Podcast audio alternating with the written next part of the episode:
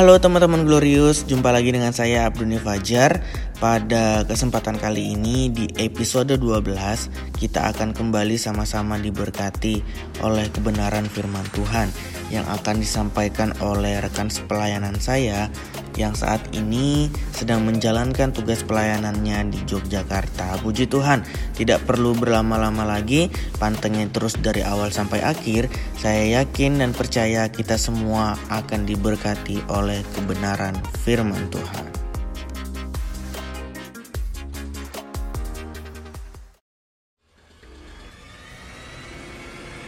Stay 3 to 1 Open your heart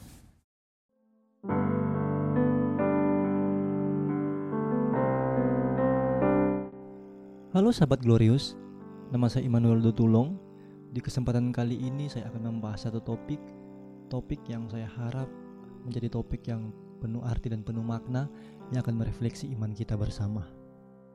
Nah, ada satu cerita di dalam Alkitab Kisah ini terjadi sekitar tahun 30 sampai 33 Masehi di kota Yerusalem. Kota yang penuh sejarah.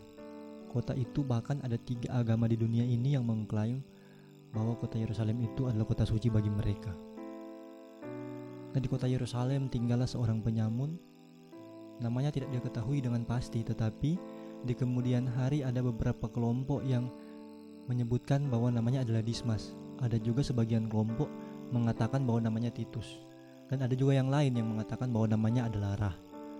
Dan di topik kali ini saya akan menyebutkan namanya adalah Titus agar kita bisa mudah memahami alur ceritanya. Nah, seperti kebiasaan seorang penyamun begitulah aktivitasnya. Perampokan, perampasan, tindakan-tindakan kejahatan. Dia hanya melakukan sesuatu yang merugikan sesamanya Nah karena kejahatannya ini, karena pelanggaran-pelanggarannya ini, karena aktivitas penyamun ini, akhirnya membawa dia pada penghukuman. Karena tentunya apa yang dia lakukan telah melanggar hukum Romawi dan hukum suci orang Yahudi pada waktu itu. Karena di kota Yerusalem kedua hukum itulah yang berotoritas. Nah akhirnya Titus ini digiring pada pengadilan. Titus pun dijatuhi hukuman mati dan sesuai dengan tradisi kuno seseorang yang telah melakukan pelanggaran seperti yang Titus lakukan ini akan dihukum mati dan dieksekusi dengan cara disalibkan. Hari-hari kehidupan Titus sedikit lagi akan berakhir. Tibalah saatnya untuk dieksekusi. Titus ini dari kota Yerusalem eh, digiring ke satu bukit di luar kota Yerusalem yang kalau dalam bahasa Ibrani disebutkan namanya Bukit Golgota, kalau dalam bahasa Latin Bukit Kalvari. Nah, para orang-orang yang akan dieksekusi digiring dari Yerusalem ke bukit ini. Hari hampir siang tibalah mereka di sana. Bersama dengan Titus ada dua orang lain juga yang akan dieksekusi dengan cara disalibkan. Yang satu adalah seorang penyamun juga seperti profesi Titus ini dan yang satu adalah Yesus Kristus orang Nazaret Yesus Kristus ini dia disalibkan karena dituduh mau menyamakan diri dengan Allah. Nah, singkat cerita, detik-detik kehidupan Titus ini sebentar lagi akan berakhir.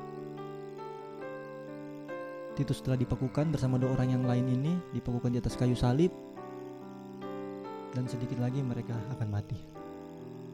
Nah, tetapi di atas kayu salib ini ada sesuatu yang menarik perhatian Titus. Titus mungkin bertanya-tanya siapa ke orang aneh di samping saya ini. Yesus Kristus orang Nazaret itu.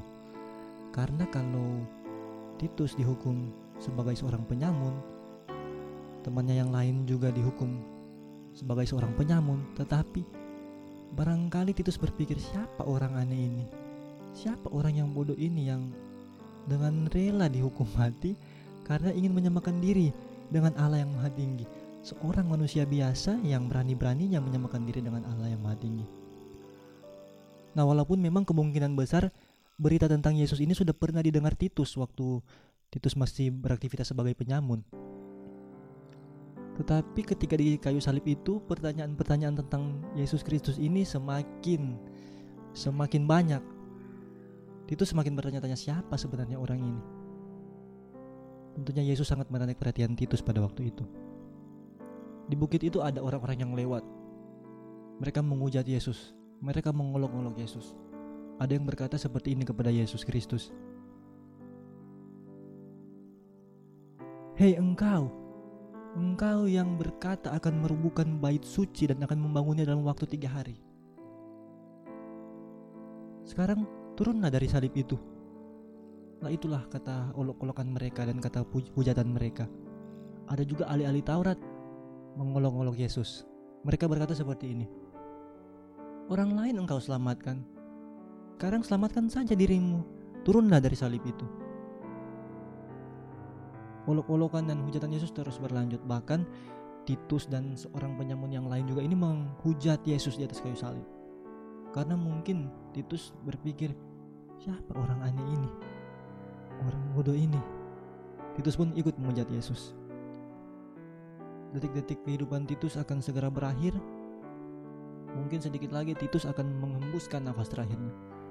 Tetapi sebelum dia mengembuskan nafas terakhir, dia mendengar satu ucapan. Dia mendengar satu berita yang mengubahkan kehidupannya. Berita itu keluar dari mulut orang yang dia hujat di atas kayu salib itu, yaitu Yesus Kristus. Yesus Kristus berkata seperti ini, Bapa, ampunilah mereka, sebab mereka tidak tahu apa yang mereka perbuat. Sontak saja berita ini membuat Titus kaget.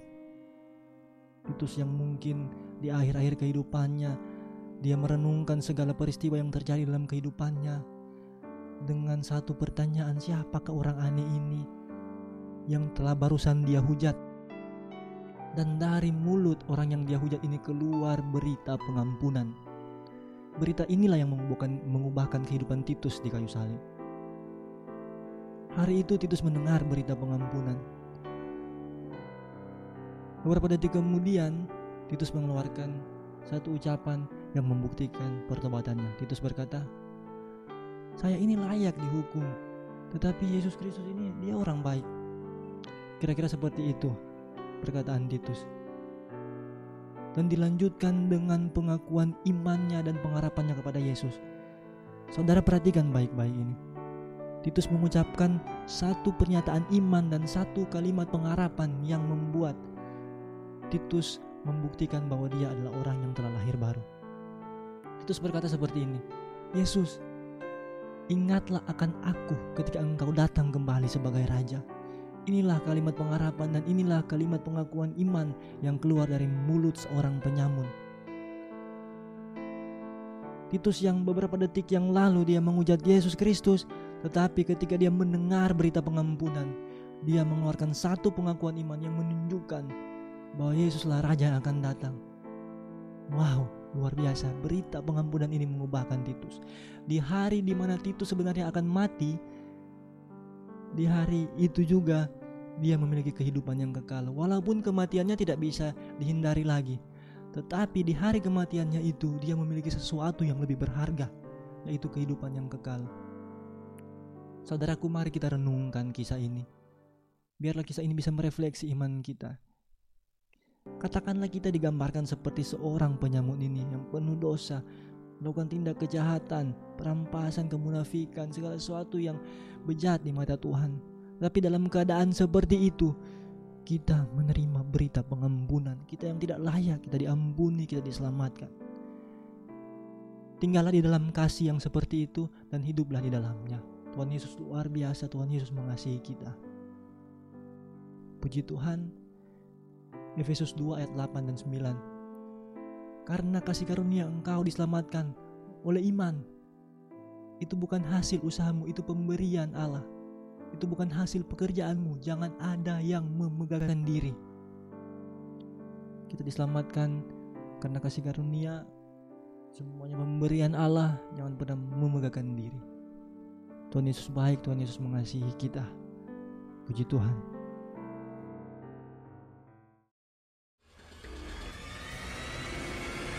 3, 2, 1, close the podcast.